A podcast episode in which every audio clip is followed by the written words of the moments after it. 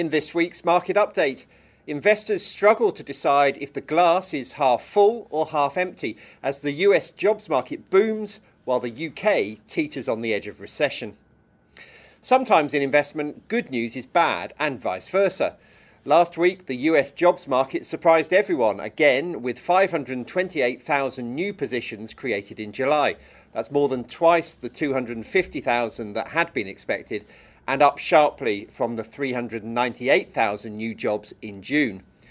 Now, that's obviously good news for American workers, and it suggests that the world's biggest economy may be further away from recession than had been thought.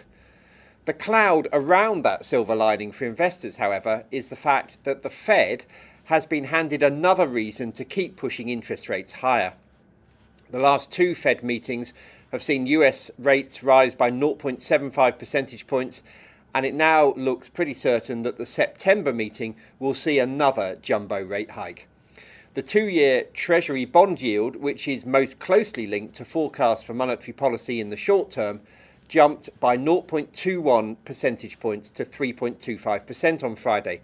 That's a really big move for a bond yield, which typically moves in small increments, and it suggests that the jobs data came as a big surprise to investors.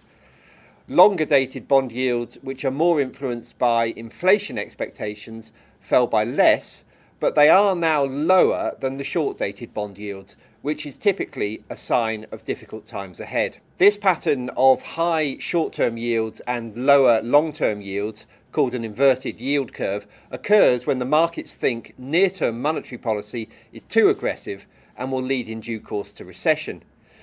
The yield curve has not been this inverted since 2000, shortly before the bursting of the dot com bubble caused a sharp slowdown in the economy.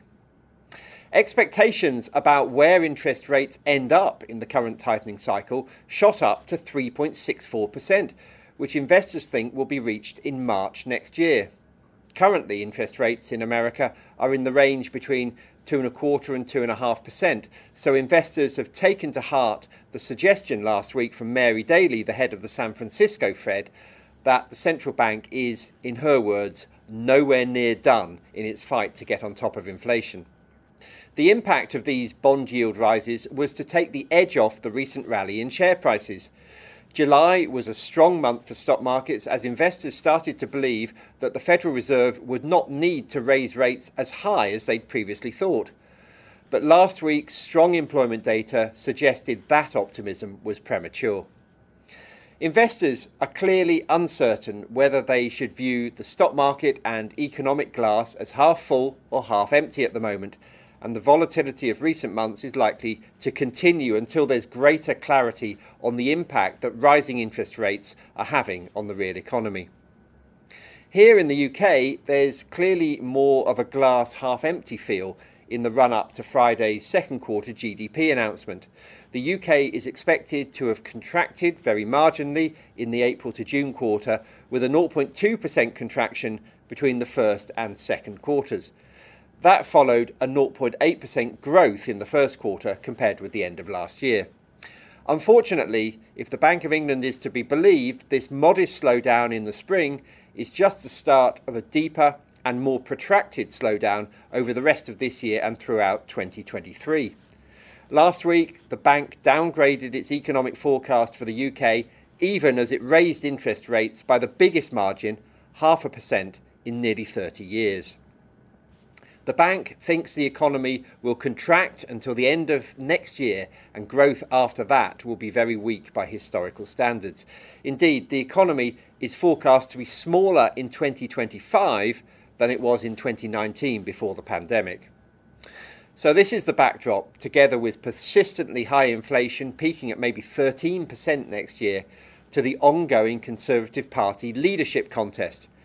It set the scene for a divisive battle over the best way to handle the cost of living crisis in Britain. One candidate, Liz Truss, told the FT last week that she believes the best way to support struggling families is by cutting taxes and so growing the economy. Her rival, former Chancellor Rishi Sunak, believes tax cuts need to wait until inflation has been overcome and he favours targeted support rather than generalised tax cuts. The battle is complicated by the fact that both candidates are speaking in the short term to a narrow cross section of society, Conservative Party members, but in the knowledge that after September the 5th, when one of them will take over from Boris Johnson as Prime Minister, they will be answerable to a much wider constituency, including, within no more than about two years, the whole country when the next election comes round. From an investment perspective, the fate of the UK economy is arguably less important than global influences because the UK stock market is very international and the majority of the earnings of Britain's leading companies are made overseas. As such, the health of the global economy and the cost of internationally traded commodities such as oil are just as important as whether Britain falls into recession. The wider economic context is in focus again this week thanks to Wednesday's inflation reports in both China and the US. The big question hanging over the US inflation data is the extent to which food and fuel inflation is spilling over into broader measures. Although the headline inflation rate is expected to grow by just 0.2% between June and July, the core or underlying rate is forecast to rise by 0.5%. Also in the spotlight this week will be the ongoing relationship between China and the US, in particular over Taiwan, where House Speaker Nancy Pelosi triggered an angry response from Beijing last week with the highest level visit to Taiwan in decades. China has been conducting military exercises near Taiwan ever since her visit. From a markets perspective, the focus is on Taiwan's globally important semiconductor industry any disruption to Taiwanese production would strike at the heart of the world's manufacturing industries, for which semiconductors are key. Supply chains are still recovering from lockdowns in China's big cities, notably Shanghai, and another shock would be taken badly by investors. In other markets, commodities are in the spotlight this week. Firstly, oil will be in focus when we get monthly oil market reports from the Energy Information Administration and from OPEC. With recession looming in key regions, the likelihood of lower oil demand will put downward pressure on the oil price, but supply remains tight with only limited production concessions so far from the world's main producers, who obviously stand to benefit from keeping the price relatively high.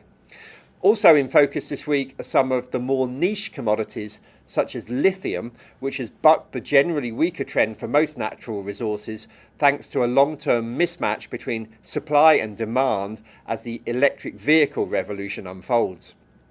Lithium is used in car batteries, and it's at the heart of a global battle to secure supplies. The world's leading car makers are fighting to guarantee access to a raw material that is a key part of their bids to control the next phase of the global automotive market.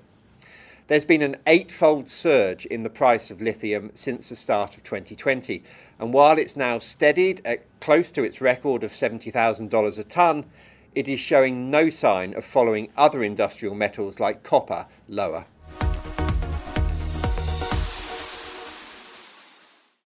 Please note that the value of investments and the income from them can go down as well as up, so you may get back less than you invest. Investors should note that the views expressed may no longer be current and may have already been acted upon. This information is not a personal recommendation for any particular investment. If you are unsure about the suitability of an investment, you should speak to one of Fidelity's advisors or an authorized financial advisor of your choice. Overseas investments will be affected by movements in currency exchange rates, and investments in emerging markets can be more volatile volatile than other more developed markets. Reference to the specific securities should not be construed as a recommendation to buy or sell these securities and is included for the purposes of illustration only. Tax treatment depends on individual circumstances and all tax rules may change in the future. Withdrawals from a pension product may not be possible until you reach age 55, 57 from 2028. This podcast may not be reproduced or circulated without prior permission. No statements or representations made in this podcast podcast are legally binding on Fidelity or the recipient. This podcast is meant only for UK residents and does not constitute an offer or a solicitation in any jurisdiction in which it may be unlawful to make such an offer or solicitation.